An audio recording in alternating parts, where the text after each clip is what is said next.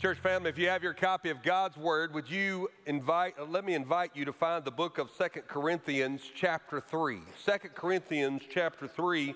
And when you find Second Corinthians, chapter 3 this morning, whether you have an app on your device or a printed copy, as I always encourage you to bring to church with you. I'd, I'd like for you to find, we're going to start reading about verse 12, but I'm really going to dig deep into verses 16, 17, and 18 this morning. If you are a guest, and we have many guests today because we have the opportunity to dedicate those little ones to the Lord, uh, we, we're in a sermon series that's very much a vision journey as well. The pattern of our preaching ministry at Church at the Mill is to take a book of the Bible and to walk through it chapter by chapter, line by line, verse by verse, word by word. We're in the book of Exodus right now, but we paused this fall because of the juncture we find ourselves as a church. And so we began this sermon series called More Than Ever, really wrapped around a, a singular thought that some moments in life matter more than others. The moments those little ones were born forever changed those families' lives. And life certainly has many mundane moments. There are many moments that are rather ordinary, but then there are moments that are extraordinary. And I believe we are in one of those moments as a church. And several weeks ago, when I introduced this sermon series, I took an extra special amount of time to present to you statistically what is happening in our church and around us, not because the scorecard or the metric is always numbers, but the numbers do tell the story. And I really wrapped that presentation in three statements. More than ever, God has been good to our church. He has been so faithful to us in so many ways. And I shared that with you. I would encourage you to go back and listen to those messages. They're available on virtually every platform. But many of you may not know that Church at the Mill has our own podcast channel. And I would encourage you to subscribe to that. We've been dropping some podcasts about this journey. And if you're a podcast person, this is a great way to use those times in the car, those times jogging or running or working where you can listen to kind of feel like you're on the inside of everything that's happening. That's certainly our desire. God has been good to our church. More than ever, our community needs the gospel. Seven out of 10 homes, 70% of Spartanburg County is not connected to a Bible believing, Jesus preaching, spirit filled church. If you pass 10 homes this morning, seven of those homes are people that are either at home or sadly they're connected to a church that no longer preaches the gospel. We are not in the Bible Belt anymore. We may be a people filled with a landscape of churches, but we're not in the Bible Belt anymore. And then that leads to the third statement more than ever, we've been positioned to do something about it. We're not the end all, we're not the only people who are making a difference in our community. I'm so grateful for the work of other churches, but we are one of those churches that God has strategically blessed and placed for us to take advantage of this moment. And so I've been defining more than ever in some very clean, clear language. Clarity matters. So, what is more than ever? Well, let me give you the definition. More than ever is a three year spiritual journey of generosity to provide financial funding for debt retirement and the expansion of more campuses. Our desire is to enlist every member in the spiritual and financial journey. And guest, that word is in there for a reason. If you came today to worship with us, if you're here to see a family member be dedicated to the Lord, we don't want anything from you other than the opportunity to encourage you. But for our members, one of my roles is to always challenge us to find God's agenda and be on it. And I believe we have identified what that is when 70% of the families in our community are not connected to a Bible believing, Jesus preaching, spirit filled church. We need to do something about that. So, to enlist every member in the spiritual and financial journey of supporting our church's vision to become a deeply faithful, remarkably healthy, highly impactful, multi site church. This morning, there are four campuses that make up Church at the Mill. Of course, we are the central campus. We have a group of people worshiping in Woodruff and a group of people worshiping in, in Lake Cooley, which has existed since May. And then there is a small but important group in an Asian congregation that worships in another smaller room on our campus today.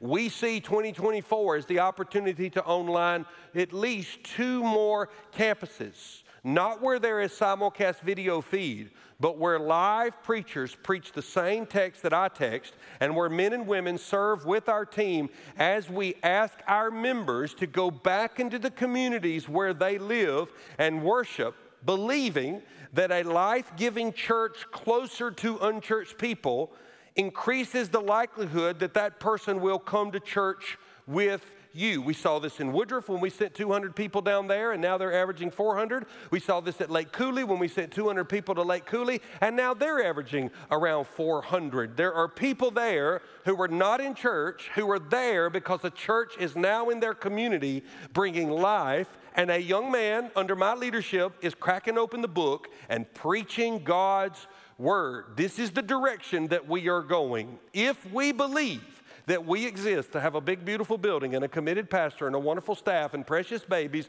and a nice parking lot and an indoor playground and great children's programming, and that's it. We just circle the wagons. Two things will happen. Number one, we'll be held accountable for missing this opportunity. Number two, we'll be dead in two generations. Our church will be dead in two generations if we begin to think that we somehow have arrived because we have a big, beautiful worship center and a committed pastor and a wonderful staff and a steady flow of new members. God is sending us people to turn them out, to go back into their communities, to create more places where God's word is preached, where discipleship is emphasized, where we care about people. And so I want you to understand this very clearly because October 22nd is coming. And on October 22nd, every family in our church that feels led to, there's no coercion. I can't force you to do anything. I don't have any authority over your life. The Word of God has authority over your life. But every family will join Laurel and I in making a monthly commitment above our tithes and offerings to give to more than ever. And we're going to use those dollars to do three things, and only three things. We're going to retire our debt, we're going to get debt free. I've been telling you that when we get debt free, we free up a million dollars a year for ministry and missions. Number two, we're going to use those dollars to secure and prepare the physical locations of our current and future campuses, the attention that Woodruff's campus needs and Lake Cooley needs, and so on and so forth. And number three, there's upfront cost in starting campuses. It's very difficult to do that out of the operating account without challenging God's people. So that, that's what we're going to do. Now, you may think, Okay, I get it. We are about growing capital, cash, so we can grow campuses and that'll grow the crowd. Eh, wrong. That's not it. We want to grow the church. We want to grow the church. There's only one way to grow the church grow Christians. That's all you can do. You can grow a crowd, but you don't get anything eternally. You can grow capital and cash, but any building we build will be pushed down in 300 years. But if you grow the church, then lives are changed eternally and they make an exponential impact on the lives around them. I mean, think about it for just a moment. In 1988, 30 people started what is Church at the Mill. You saw those precious little babies. They're, they're wonderful, super expensive, but wonderful. Not, not one of those babies in their little undeveloped mind can fathom that in 1988, 30 people in a retired living room, in a retired pastor's living room, had a vision to start a church on this side of town. Yet, because of the faithfulness of those 30 people and thousands since them, these little ones have a church family to come alongside their family to love and support and encourage them. That's the legacy. That's what we're trying to do. And so I want to talk about growth this morning, but not numeric growth, not financial growth. That's too low of fruit. Spiritual growth. Because guess what happens when people start growing spiritually? Coming to church is an automatic serving and giving just as an outflow. Numbers can't be the standard for growth in a church, they should be the symptom. Spiritual growth then creates an environment where people want to share their faith and they want to serve and they want to give because they're thankful for what the Lord has done in their life. And that's how you guard against it becoming legalistic or manipulative or momentum building that's based on uh, messaging and merchandise and marketing. No, those are all tools that we bring to bear, but what we want is for people to be growing in the Lord. And, this is really tied to what we've done during more than ever. I've not preached one message on finances. I, have not done that. It's about vision because People don't give because they're begged to give. People don't give because they're coerced or guilted into giving. You can get a little bit out of anybody. But when people dig deep and give, they give because they believe in a cause. They believe in a vision, a direction that God has given us. And, and ultimately, that's why I've asked you to revisit with me our vision and to look at it in terms of what we value, what's important, because values drive decisions and direction. Every decision you make in your life is connected to something that you value. If you deeply value your health, you'll eat differently. If you deeply value your marriage, you'll pursue your spouse. If you deeply value securing a financial future for your family, you'll work hard and make good decisions with your finances. If you deeply value reading, you'll buy books. If you deeply value the outdoors, you'll be outside. If you deeply value your pets and the people that you draw joy from, then you'll spend time with your friends and you'll spend time with the animals in your life. Every value you have manifests into a behavior. So, what does a church value? Well, we have identified six. I've already dealt with several of these. We value the gospel of God in all things. That's two weeks ago. We value the word of God in preaching and the glory of God in worship. That was last week. And this morning we come to the legacy of God in the next generation, and the growth of God in us. With those two values, I would like to provide a, a little bit deeper description. Valuing the legacy of God in the next generation means that we disproportionately invest in the faith of our children, students, and the young families they represent. We intentionally spend more time, effort, and money in the next generation than we do our own because the statistics bear out that the vast majority of born again Christians make a decision to trust Christ before their 14th birthday. Meaning that our greatest mission field are the precious little souls that the Lord has given to us. And we stand with every child and explain to them that it must be your decision to trust and follow the Lord. But the ability of a child to understand and know and trust and follow the Savior is deeply impacted by the environment in which he or she is raised. And while we can never take the place of the Christian home, we want to be a church that supplies Christian homes, Christian parents, and Christian children with the resources, relationships, and encouragement they need.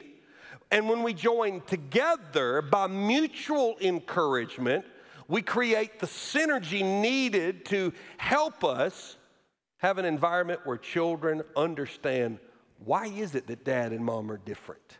Why is it that it's more than religion or ritual for my mother or my father?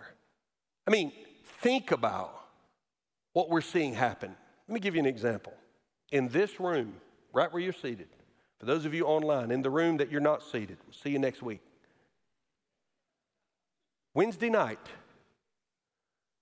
600 students worshiped Jesus on a regular Wednesday night.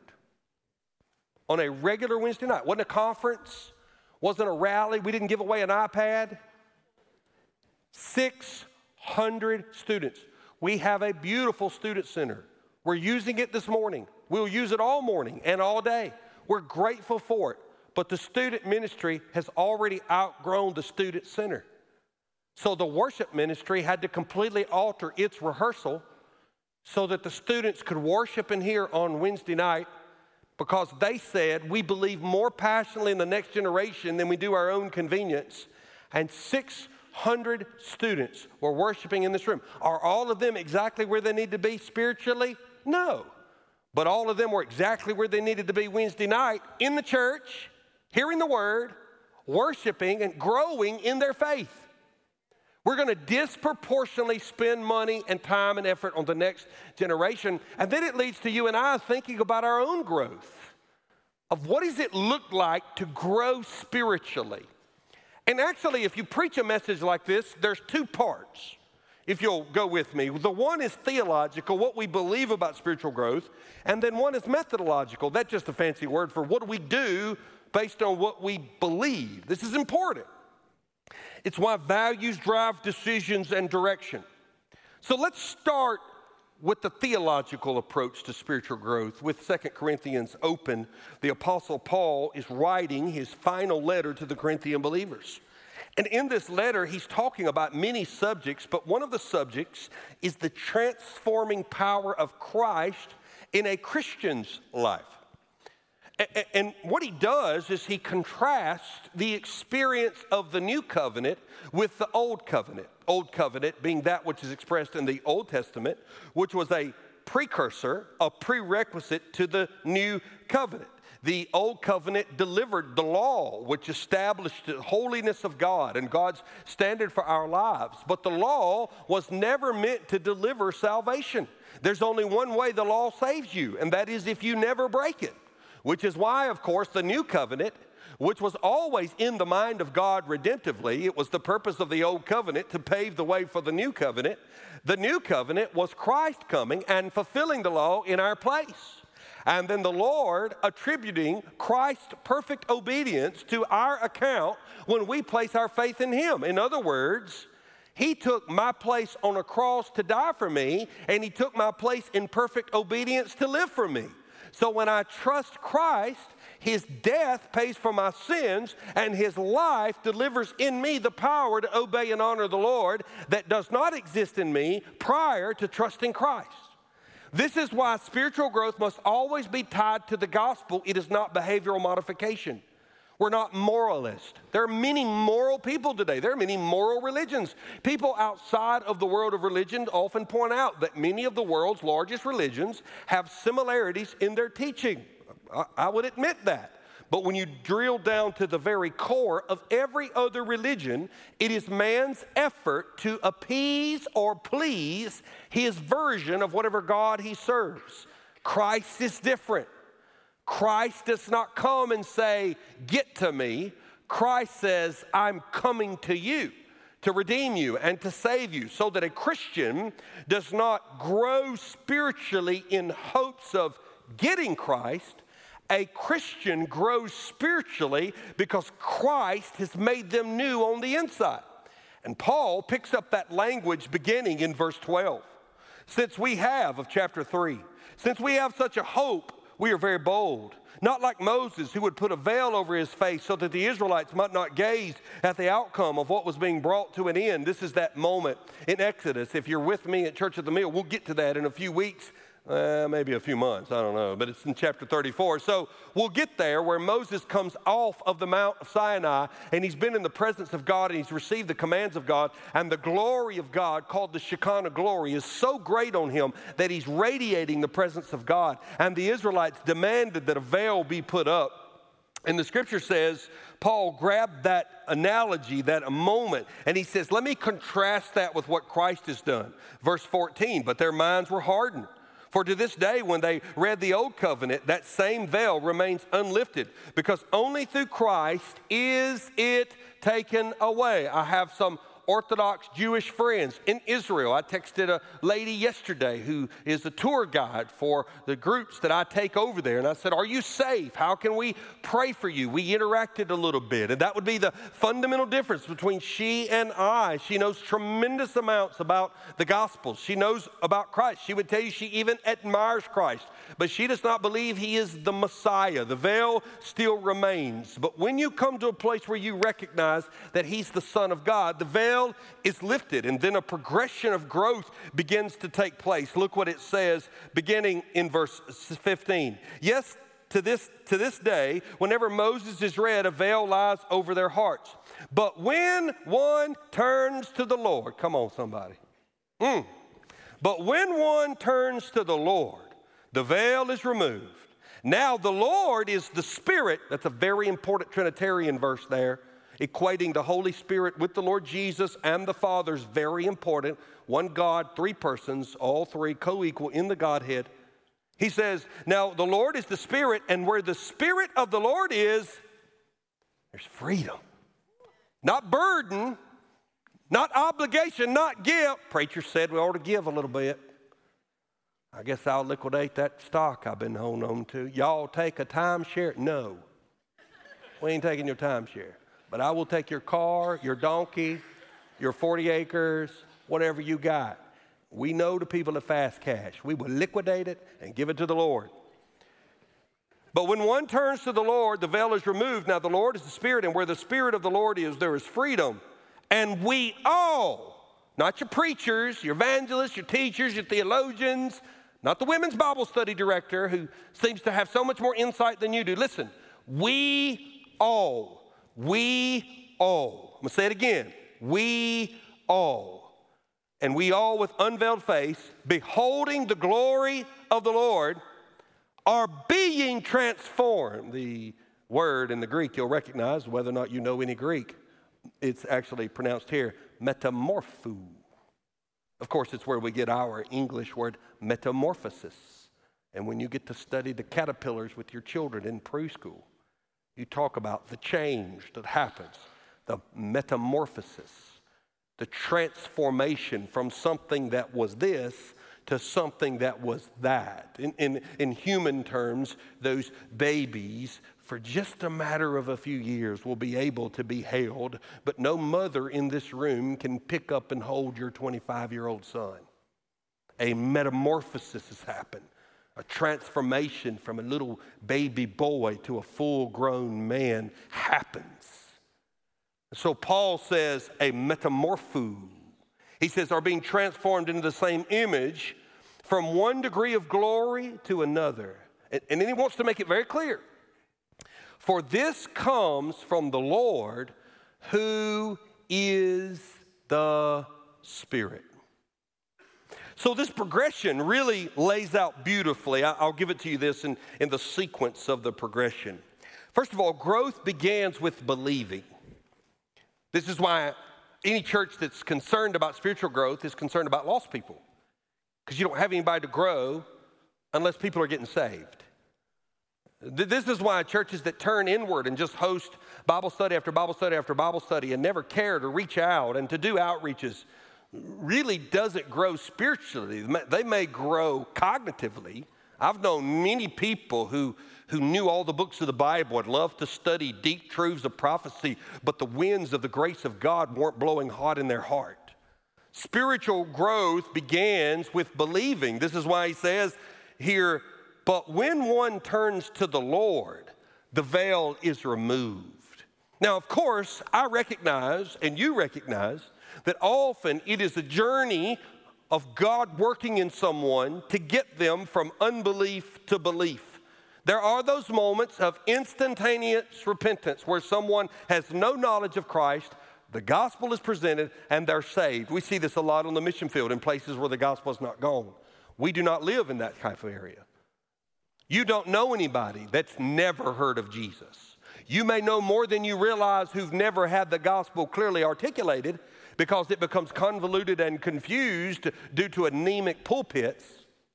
But, but you know everybody, or everybody you know in your life has heard of Jesus, and many can articulate parts of the gospel. And often there is this journey of brokenness and getting to the end of yourself before you turn to Christ, repent, and trust. I recognize that.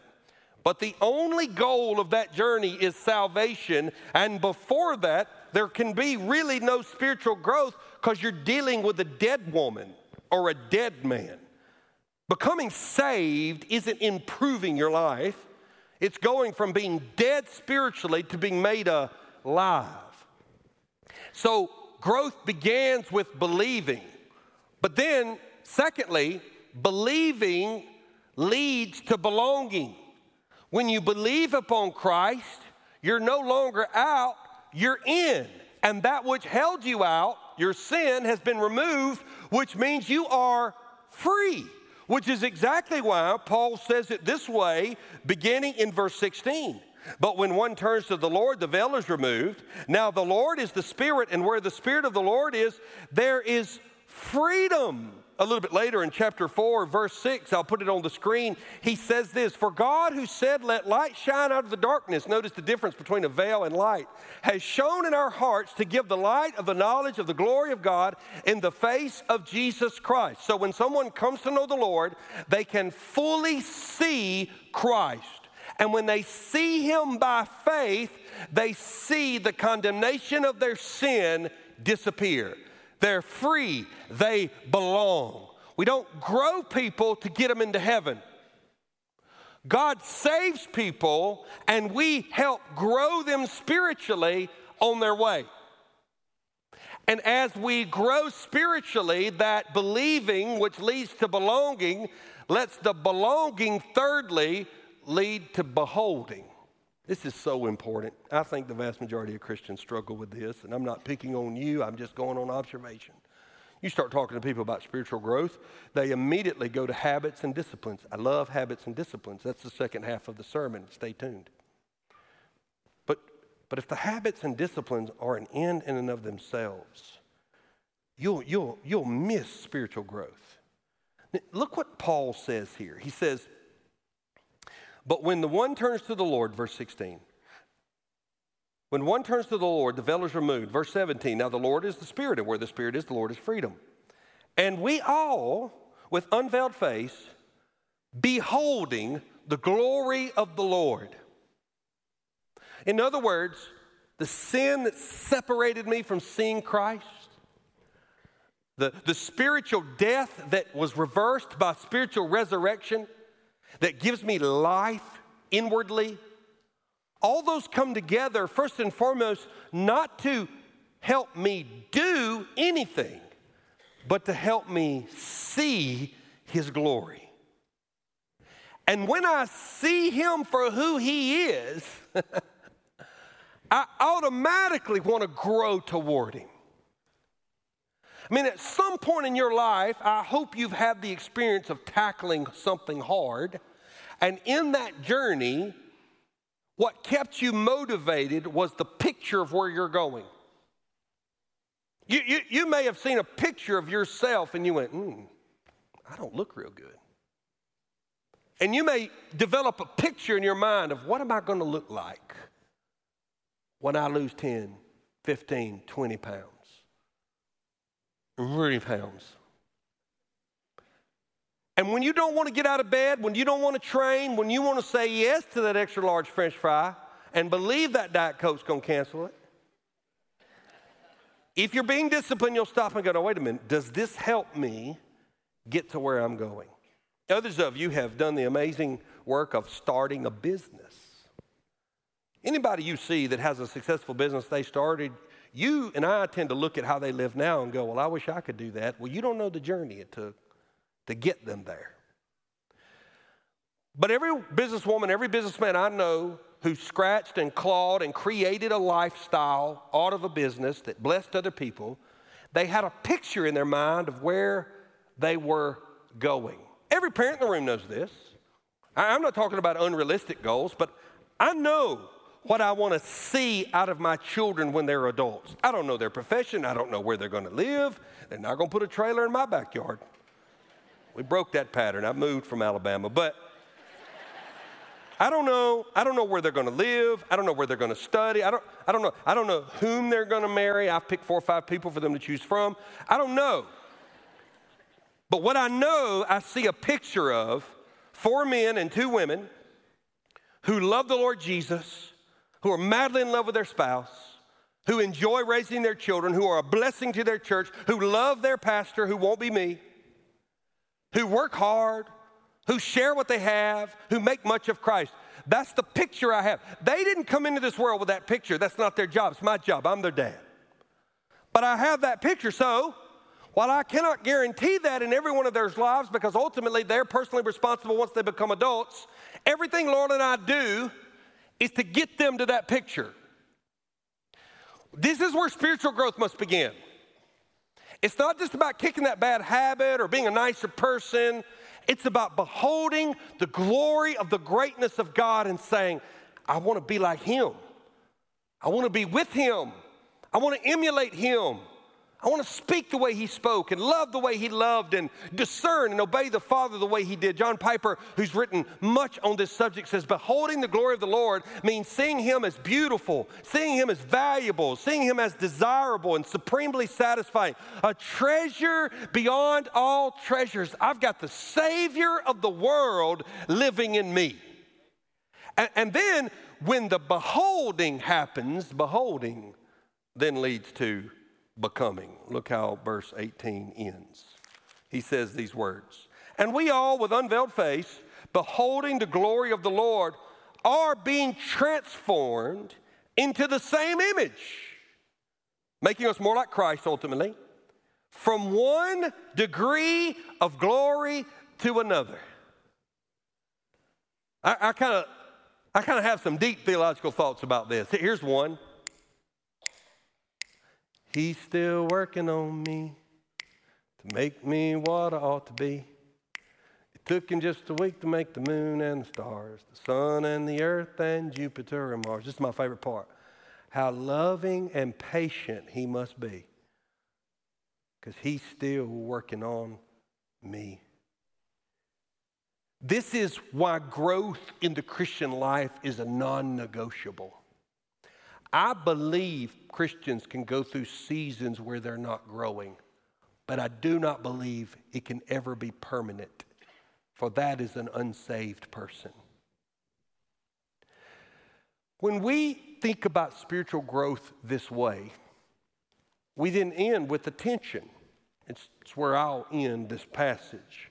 Look at the last phrase of verse 18. For this comes from the Lord who is the Spirit. So, the mystery of spiritual growth is I don't even do the growing. That in and of itself belongs to the glory of God. If you are more mature in your faith today than you were five years ago, God did that.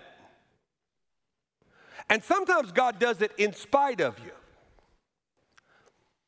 But then I'm reminded that the same scripture that teaches the sovereignty of God and spiritual growth, which is, by the way, good news, I don't need it to depend on me. I need Him to work in ways in my heart, in mysterious ways, in the deep ways of my mind and my heart that I cannot do. What then is my role? In other words, if I've just preached to you a message of the glory of God in spiritual growth, and I've said what the text said, and the text said that it comes ultimately from Christ when you're saved, and then once you're saved, you're brought into the family, and once you're brought into the family, you behold His glory, and as you behold and look upon His beauty, He transforms you from one degree to the next. This idea of a progression, it doesn't happen in one day or one year, but from the moment of salvation and to the moment of glorification when you die, from the moment of salvation to the moment moment of glorification, there is this metamorpho, this change, this transformation. If that is this mysterious spiritual activity of the Lord, are we to just fold our arms and say, All right, God, go ahead? Well, that's also not what the passage teaches. It's not what the scripture teaches. In fact, the greater context of Second Corinthians is that Paul is saying, in response to this great God who would do this for us, we are to position ourselves for it to happen. In other words, the seed of a tomato plant may not be corrupt. The fertilizer may be good and the soil may be rich, but if you don't put a basket around that plant, you're not going to get near the yield. The basket doesn't create the growth, the basket simply creates the environment for the vine to grow to its full potential. And that's what spiritual growth in a church should look like. So, if part one is theological, now don't get nervous, part two ain't as long. Part two is methodological, meaning, what does Church at the Mill do to help people grow spiritually? Because you've got to connect that into October 22nd. Why do we want campuses all over this county? Why, why are we care about people being in a life-giving church so that we can put tomato baskets in their life that they might grow? Well, again, this list is not exhaustive, but but people need four things to grow spiritually. You, you may want to write these down. They need to be loved. You won't grow anybody in a legalist environment. You may grow them to be more moral, but it won't last.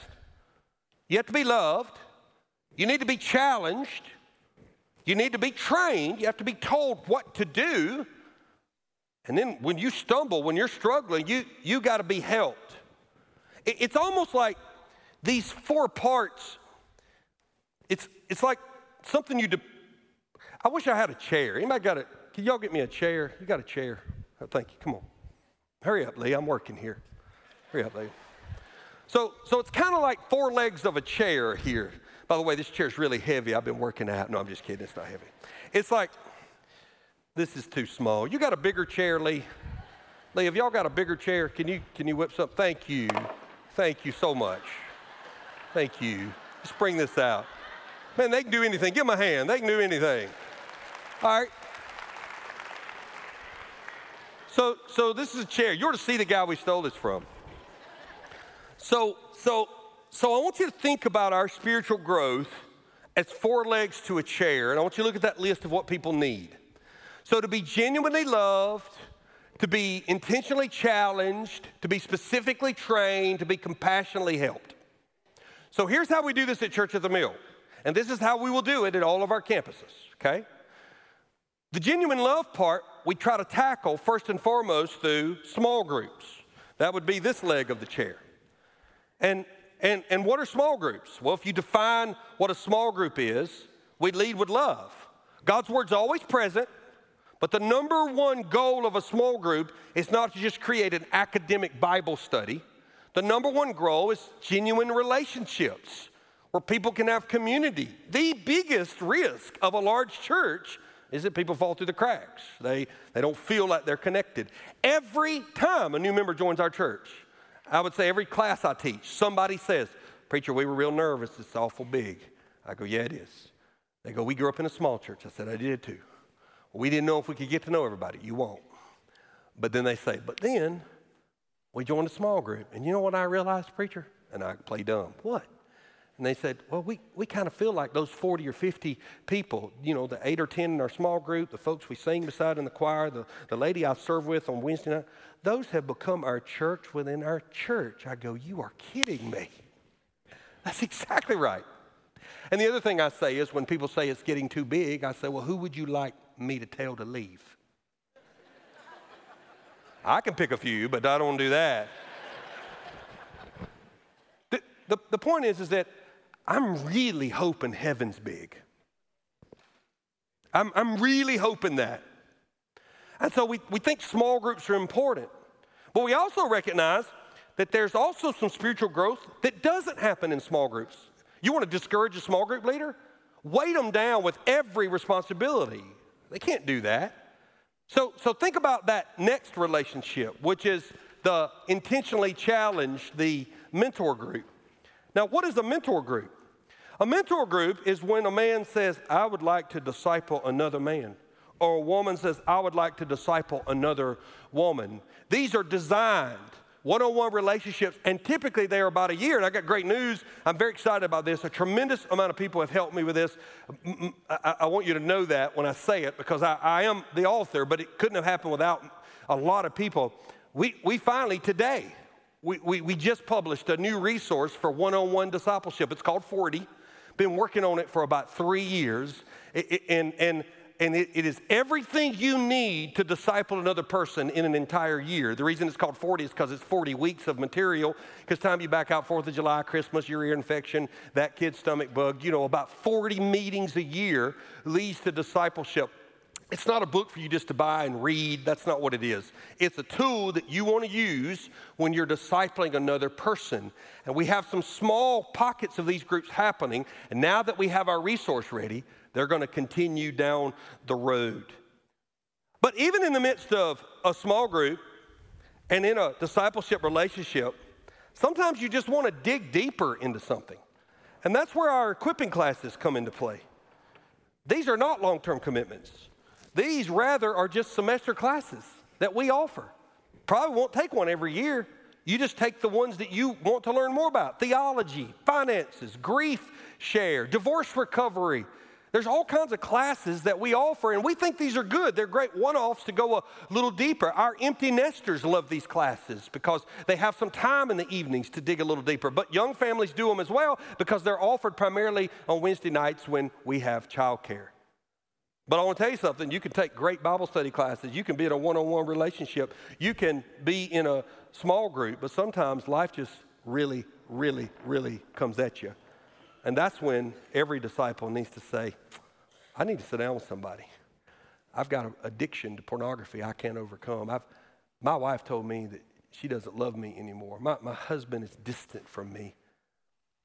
I had a person in my life molest me as a child, and I cannot get past that.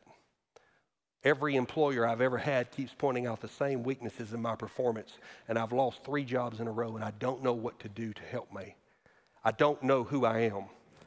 That's our biblical counseling ministry. And this really is about applying God's word.